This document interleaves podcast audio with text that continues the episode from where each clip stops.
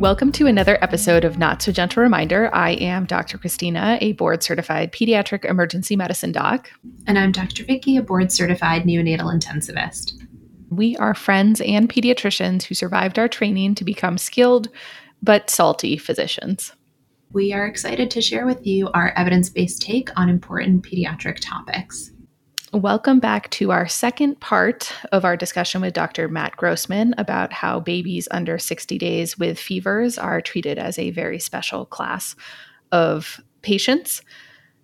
Please refer back to the first episode to get the beginning parts, but thank you for staying tuned for this very important topic. The trickier ones are the kids who look pretty well when they come in. They had a fever, but they're still kind of doing, they're still living their baby life and and looking okay. Those are the ones where we say like, okay, well, they look okay, they're probably okay. Well, the problem is if we say that, we're going to miss a bunch of kids who actually have bacterial infections.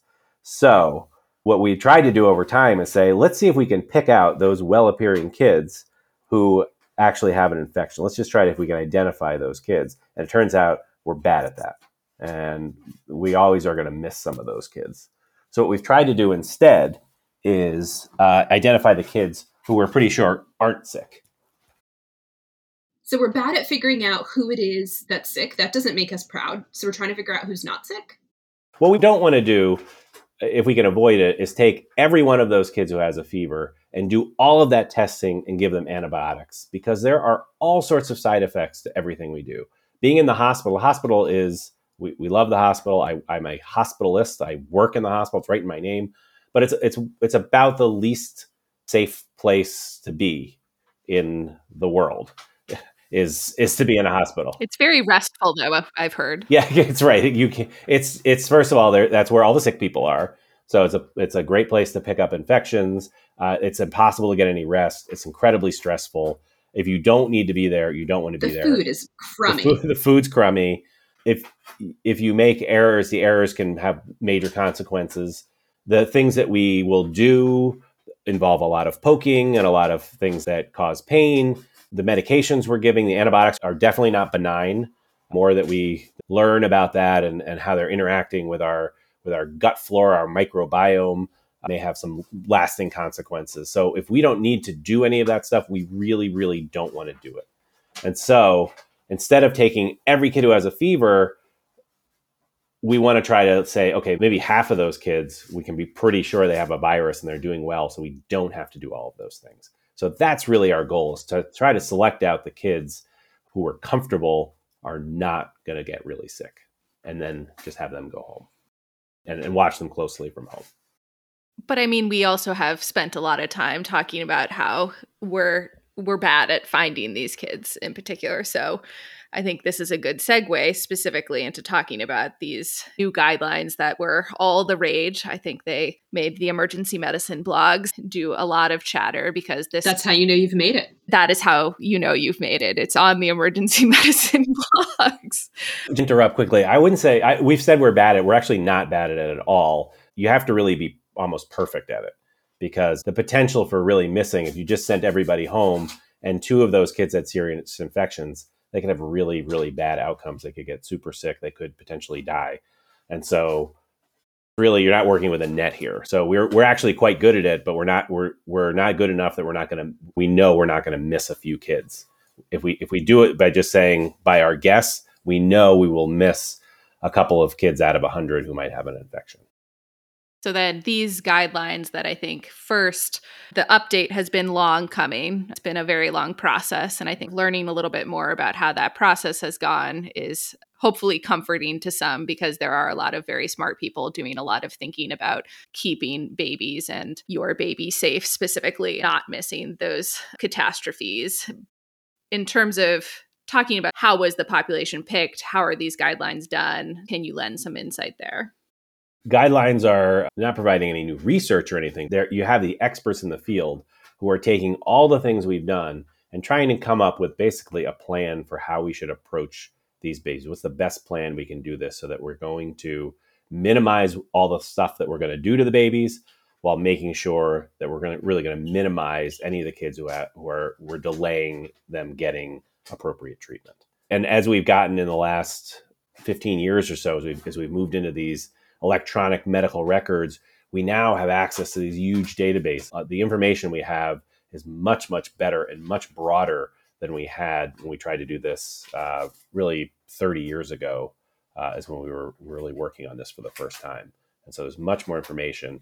And so we are we are getting better and better at it, but it's still really just being able to identify more kids who we don't have to worry so much about and trying to zero in more on the kids we think are are sicker. When you say there isn't new research, I think the one caveat that I would say is looking at inflammatory markers is probably a little bit newer and ones in particular that we like to look at? Yes, I'm sorry. There's definitely been, since the last uh, guidelines, there's been tons of new research. The guidelines themselves aren't doing research, but they are taking all the stuff that's been done. Some of it's, like you said, it's kind of just tweaking what we've done before, but we do have some better labs. And so instead of waiting for these cultures, we are always looking for labs that can give us a hint to whether that you might have one of these infections. We have really good ones for urinary tract infections tell you whether there's there's certain things that are signs of infections in your urine. And if you don't have those, then you really don't have a urinary tract infection. So those are really helpful. And we have similar things for um, the cerebral spinal fluid, looking for meningitis. Whereas if you don't have any signs of inflammation in those in the, the fluid, uh, then you, you really don't have meningitis. The problem with that is that fluid is really difficult to get. You kind of have to get it just right without without it being contaminated uh, with any blood, which is uh, it's, it's technically a much more difficult procedure and the success rate is a little bit lower. But we do have those tests. What we don't have is a really good one for the blood infections, the bacteremia. And so we do have some improvements. In the, in the past, we used things like white blood cell counts, which are terrible at predicting these things. Either way, there's nothing low or high or anything that tells you anything. But now we have newer tests, CRP we've had for quite some time, and the newest one is one called procalcitonin. Looks like it's the best one. It just isn't available everywhere it's really important for it to be available for with a quick turnaround. So at most big academic places, you'll be able to do that. So at Yale, we can get that right away. We love that one. We use it all the time. But if you can't get it, if it takes you six hours to get it back, it doesn't help you at all. So it has to be something you can get back quickly. But it, it, that is that's been the most precise one yet, giving us an idea of who who isn't sick and who is sick. So a big pro for the procalcitonin, if you will. Yeah, that's right. Yep it's also just been interesting to see the body of literature evolve here because I think a lot of work was done from large research groups out of Europe, large research groups here in the United States. And as you said, there is certainly a luxury to being a provider, a physician in a large academic center where all of these things are readily available. We're spoiled in a lot of ways to have that. But that's not to say that people who are practicing out in the community or in the boonies are not looking at these very same guidelines and trying to make the best informed decisions for the babies that are in front of them. Absolutely. Yeah. Yeah. Everyone's trying to do the, the right thing and the best thing by them. And what's great about these guidelines now is they should be things that are that you can follow at least parts of it. And, and again, if you don't if you don't have access to procalcitonin, you have these other labs these other approaches that gives everybody uh, a way to manage the baby that's that's coming in in front of them regardless of what where you are and how many resources you have around you. It, it basically gives you an idea of well, what, what how worried should you be? What is the risk of having this kind of infection? Dr. Christina, you've thrown out some of these numbers where these it's not you know nine percent of them are going to have a bacterial infection. Maybe ninety percent of that nine percent is going to be a UTI. And how how do we worry about those that really serious other one percent or so that have one of these more serious infections? and and and how those numbers move up and down and, and what we should do about it those are things that are really anybody can use and what you're going to do with that information might change if you if you live uh, 30 seconds from the hospital and then you may say okay look it may be okay to go home and we're going to follow the labs if anything changes you can come right back whereas if you live four hours away well then you're coming into the hospital so the guidelines are pretty good at saying like this is that they should be able to work for everybody wherever they are wherever yeah, and that the array of options that are available. I think the other thing that comes up is with that admission when we were talking about the laser beams. I don't want to detract from the laser beams and their stupendous efforts, but this is where there is some regional variability in terms of are people staying for 36 hours? Are they staying for the full eight, 48 hours? Like, how quickly can we get them out of the hospital? Because, as you said, there's not a whole lot of safety to be found as somebody who who works in safety as well, I want I, I want you out of the hospital as soon as possible. So we're usually discharging somewhere in that 18 to 24 hour range if you're well appearing and your cultures are negative and we've gotten good good lab samples uh, and i think you know around that time it tips over to be more much more dangerous to be in the hospital than not and we're not really providing much benefit once we're we're fairly certain you don't have an infection that needs to be treated at that point and if the baby's doing well it's time to get home so that's something i think parents can advocate for too and really put it's it's important to be able to, to have your doctors if they if they want to keep you in the hospital, explain why, explain what the benefit is, and sometimes you you guys come together can come to different different uh, solutions. Hospital, if you're, you're taken care of by a hospitalist, they love to talk. So so you'll be in a you know the, the they're very they're a very chatty group because we don't actually.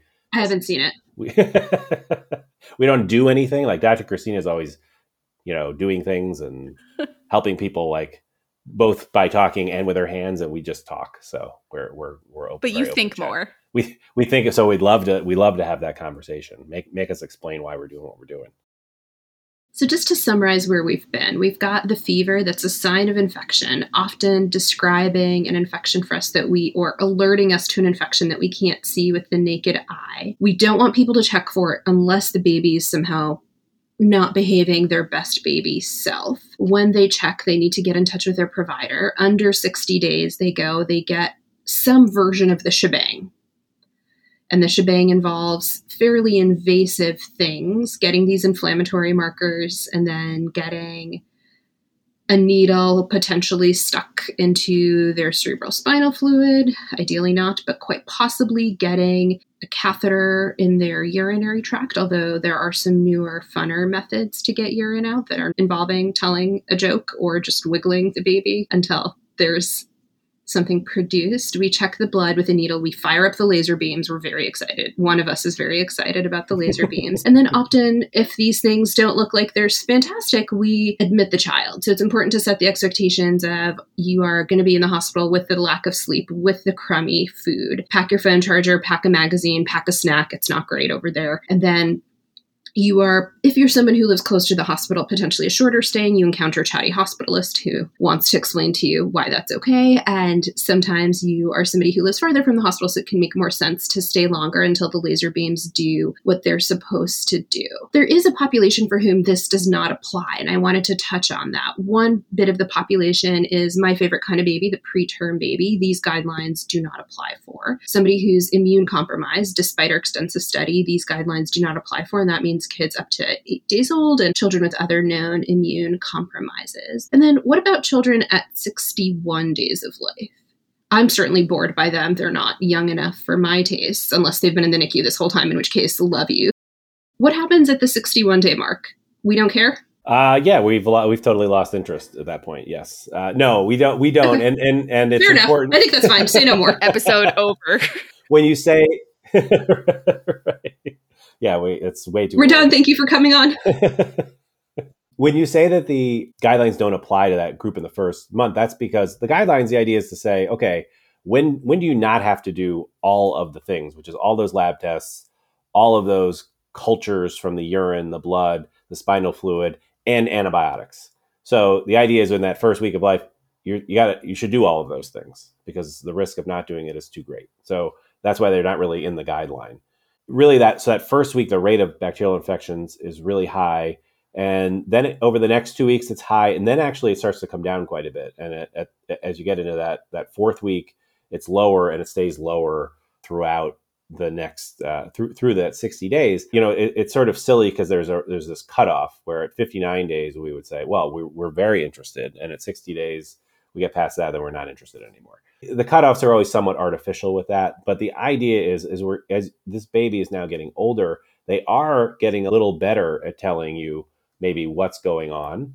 Uh, they're not obviously talking to you, but they they are a little more interactive, and they're most importantly their immune system is improving, so they are not as susceptible to some of these things that they, they would get sick with in the first week of life or the first month of life. They're not going to get sick with anymore. Their immune system can now handle those, so they are they are maturing right before your eyes. And so when they have a fever and they look well, uh, they are very, very unlikely at that point to have a bacterial infection. Kind of like the arbitrary cutoff of you were not an adult, you turn 18 and now you're an adult. That's right. Yes. Magical threshold. Right. And the idea is again that if you're well appearing, if you if you if your baby is is 65 days old and has a stiff neck, then you're going to be worried about meningitis. Uh, but it's really the well appearing kid with a fever who, who really doesn't look that sick is at that point is really probably not sick. I was hoping to get a laser beam type answer where you're like, ah. actually, no, it is scanned continuously yes. and it happens continuously, and we've arrived at a degree of, at a degree of precision these days, so we actually can tell you that exactly at 59, 59, you know, or 60 days precisely when midnight strikes, forget it. The child is an adult. They're ready. They're they're ready. They're ready to face the world. Yes yeah, no, put them in school, get them a driver's license, you know, put yeah. them to work, make them make yeah. themselves Time to useful. Start babysitting, yeah. Perhaps I'm revealing a little bit more about my upbringing, but that's that's a, that's a different podcast altogether where we do you know the past life regression and the discussion of the how things happened. In terms of creating this guideline given that this has been such a source of effort and interest throughout the field should we expect everybody to do the same thing at every hospital? And if not you just get to contest your bill with the insurance company and get your money back? Uh, so no is so, everyone going to apply it the same way so what's nice about the guidelines, they won't be applied the same way. They're not really supposed to be applied the same way. These are not they're like really a pathway. So there's there's some choices of ways to do things, there's different options and the different resources in different places and the, like we mentioned the distances from the hospital are, are important. What they are doing a really nice job of is laying out look, in this situation, your risk of having one of these infections is maybe 1 in 200. And so different people may decide that that risk means I should give them antibiotics right away or that I should wait and, and see how things go before giving antibiotics. And both of those are reasonable. What the guidelines do a really nice job of is, is not saying, okay, at, at this at this level, you have to do this. They are doing that at some cutoffs and saying, like, look, it's it's kind of unreasonable not to give antibiotics to a three day old who has a fever because their likelihood of having a, a serious infection that can be life threatening is really high. And so it doesn't make sense not to do that. But when you get to this one in a hundred, and no one really knows how to judge that, and we don't know some of the harm if we gave hundred kids antibiotics unnecessarily, how much harm that might cause. And so they kind of leave it open for how you apply that information, which I think is really, really useful and, and, and makes it so it can be a longer standing guideline. This guideline is great. It's new now and it's going to be new for a while. But there's a good chance at the speed that these come out that if you are listening to this and and kids are a little older, that this these guidelines may be the same when you have grandkids, and and and that's can be a little bit concerning because sometimes it slows the changing of how we do things even as we get more information. So as time goes on, and, and as a good practice, it's good to really really make your doctors explain the whys and really push them as to, to know to understand why they're doing what they're doing instead of just following a guideline that, that may have come out a long time ago. Not the case here. We have that situation and some other things in pediatrics where we have guidelines that are that are they're very very old that are still followed kind of to a T, uh, probably to the detriment of some kids. I also do think the variability is it's very nuanced because we have had these guidelines or promise of these guidelines for the last seven years. And then they finally came out. It was the beginning of our training. And this was the new hot thing that was going to happen. And then now, in a very anticlimactic fashion, now that I've been kicked out of the nest and a fully functional practicing physician, the guidelines are now here. It is interesting because even throughout my training, some of the things that were very normal for us at Yale, because there are experts in the field who have been doing the the legwork and doing the research that is the underpinnings of the guidelines. When I went on to fellowship in a different location, different practice environment, some of the things that seemed very normal for me, people were like, that is pure crazy and you're trying to kill off babies, which does not make you super popular as a new fellow, incidentally. I got a lot of you're not from here, which I thought was a way of just an East Coast, West Coast thing, sort of hard to tell. Um, I'm going to take it as a compliment. Um, definitely a compliment, definitely a testament to your love of the data for sure. Yeah. Nothing else, not the exactly. salt. But I think it speaks to the fact that it, it isn't a A leads to B, B leads to C. There is a bit of a choose your own adventure type of thing, and it is well grounded in evidence, even amongst the variability of how you apply it to the individual baby. So you're not being misserved if what we are describing to you isn't exactly the way it goes with your beautiful 28 day old. Yeah, point of, of having a guideline like this is not to get rid of any variation in care, but to get rid of unwanted variation in care. And there, there actually should be some variation around the edges of this stuff. The general concept should be the same idea, grounded in the idea that we're worried about these bacterial infections and we're trying to figure out who has them and who doesn't. Th- those concepts should be there for everybody, but there should be some variation in this. And there's other there's other diseases where we really want less variation. Really, any variation is kind of unwanted. That's not the case here. So, you, so you can expect some variability in, in how this is approached. And you may also be weighing in as well. They may when they're saying, well, here's the risk. It's not necessarily up to the doctor to decide. They, they're going to want to decide with you in a lot of cases of, of here, there's some options of how we can do this and we can decide together. That's, uh, that's going to happen a little bit more often. So, where do you see this going? There's an evolution of this guideline, hopefully, to where every family gets their own canary, or each individual child is born with their own specific canary that lets them know when something foul is Right, afoot, yes. and you have a discussion with the family with the canary Right, to right. figure things out. How do you see this evolving in the future? Um, so I think what we what we will see, I think that the the concept is probably going to stay the same. We're trying to figure out how we cut off that ten percent of kids who have bacterial infections and figure out who they are, and then who that ninety percent is, and hopefully get better at doing that. So I think in the previous approaches, we've we've gotten about about half of the kids. We've been able to say, okay, you're we're not worried about you, and hopefully we can increase that number, or maybe we'll be able to say, oh, actually, we have we have better testing now. If we use this combination of testing, we can actually identify the 10%, which would be even better. And so I, I, I'm hopeful it'll go that way. And because I think if you told us procalcitonin was going to was going to be important seven years ago, none of us would have. We thought that was a made up word, right? so it wasn't it wasn't that helpful. But then you know that's that's changing. So so I'm hopeful we're going to get better at this. That maybe we'll, we're going to be able to identify the infections more quickly. There's already some work with that with PCR testing for bacterial stuff, so we don't have to wait. That we could get even faster than the lasers, which Vicky, I know that would be disappointing to you. It would but, be um, Bitterly disappointing. I Yeah. can't foresee a practice of medicine where we're not lasering things left and right. right. There's My vision of the future is all babies are born with some kind of laserable component, and the parents can just use their own retinal inbuilt laser to scan them for a bacterial Yeah. load and then trigger an evaluation using a guideline, hopefully evolved by then, not the grandparent version, a new version at that time, and then using the lasers, using the guideline, using That the would be pretty canary. cool. We can't forget the canary. No, I don't think that wasn't. Uh, but we'll you know, I'm not necessarily a visionary when it comes. Yeah, to that's my stuff, vision.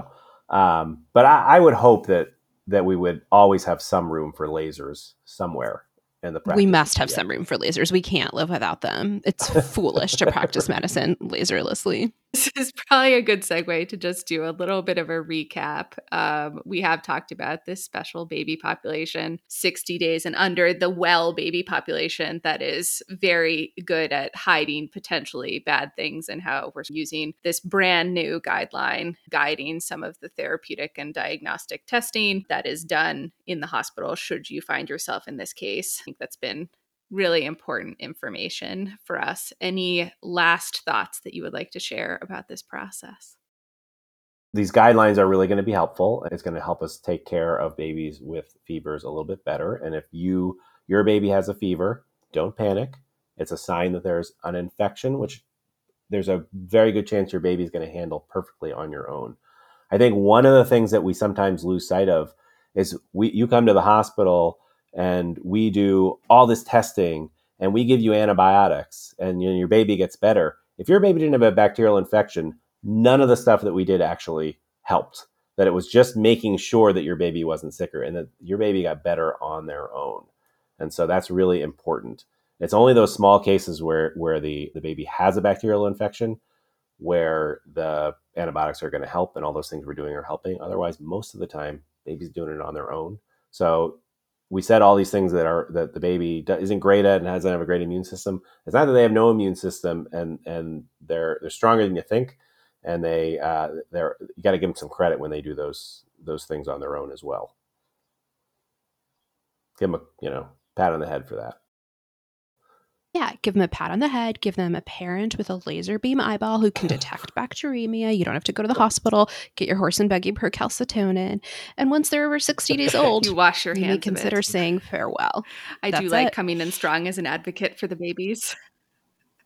They're the best patients. I mean, better with canaries, obviously better with Ah. lasers. Who among us isn't? But you know, Matt, while we've got you, what is your guideline that you are totally against? Which one is the one that's harming babies or children? Or what's the deal? What's the elderly one that needs revision? Which one do you have beef with? It's the hyperbilirubinemia or the jaundice guideline is the is the one that I think is uh, long past its ex- well, it is long past its expiration date. They expire in five years. That one came out in two thousand three. Oh, twist. Oh, Yeah. I've done the math on that. That is a little elderly, even perhaps more mm-hmm. elderly than me. I say, come on back, bring the puppy. We'll get into it, figure out how to give every baby a canary, a laser beam, a bili blanket, and then not use these grandparent Yeah. ago style policies that we've got and see what we can do to get a little bit more up to date. Well, just write the new one on here. You heard it here first on this very pod. Yes. Look, It has been a pleasure Yeah. to have another voice that is not just the two of us talking about pediatric. That is your sole qualification, And but also the extensive experience, but mostly just not being us, right? yes, That's been about it. I'll take it. That all joking aside, Dr. Grossman did have a huge, role for yeah. both of us in our most formative years as resident doctors. So it is really a pleasure to be able to talk to you now, which that also does mean that if you don't like our opinions, you can actually blame him because he was the one molding and shaping our young minds before we got kicked out of the residency nest. But you definitely gave us a lot of tools to be really critical about the evidence, emphasized the importance of high quality information. And I don't know, for Dr. Vicky, who has dipped her toes into the quality improvement arena, maybe also fostered that. Thank you so much. thank you yeah, so much. thank you so much. It was a pleasure working with you then, and a pleasure being here today. Thank, you so much.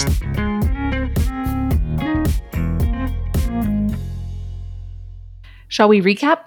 Yes, let's. Let's sum up this second part of our medical episode about febrile infants with a few not so gentle reminders and practical tips.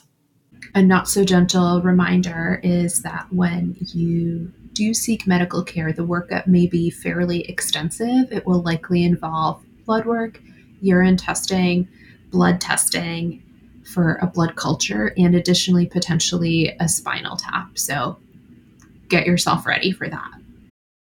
An additional not so gentle reminder is that if there is a concern based on the workup that is done, you might expect being admitted to the hospital for antibiotics, or you might be sent home with very close follow up with your primary care provider. And the final not so gentle reminder is that if we treat your child with antibiotics, but there was no bacterial infection, they did it all on their own. So we need to give them credit despite being a baby with a developing but not completely there immune system. Thank you so much for listening. And thank you again to Dr. Matt Grossman, who took the time to talk to us and educate us all. We would love it if you subscribed and left us a five star review. We do want this to be helpful for you. So we are very eager for your feedback, and you can provide it in lots of different ways.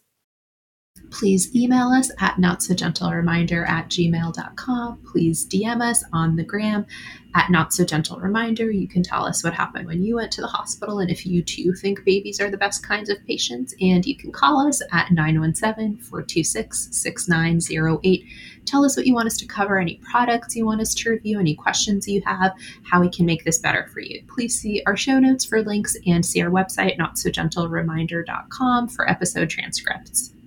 Our next episode will be the companion episode to this very large two parter. We will be covering home based monitoring for babies. So please stay tuned for that. And here comes our disclaimer. Although we are doctors, we are not your doctors. This podcast does not represent the opinions of our employers. It is purely for education and entertainment. Every child and every family is unique. If you're experiencing a medical emergency, please call 911. If you have specific questions about the care of your child, please be in touch with their doctor.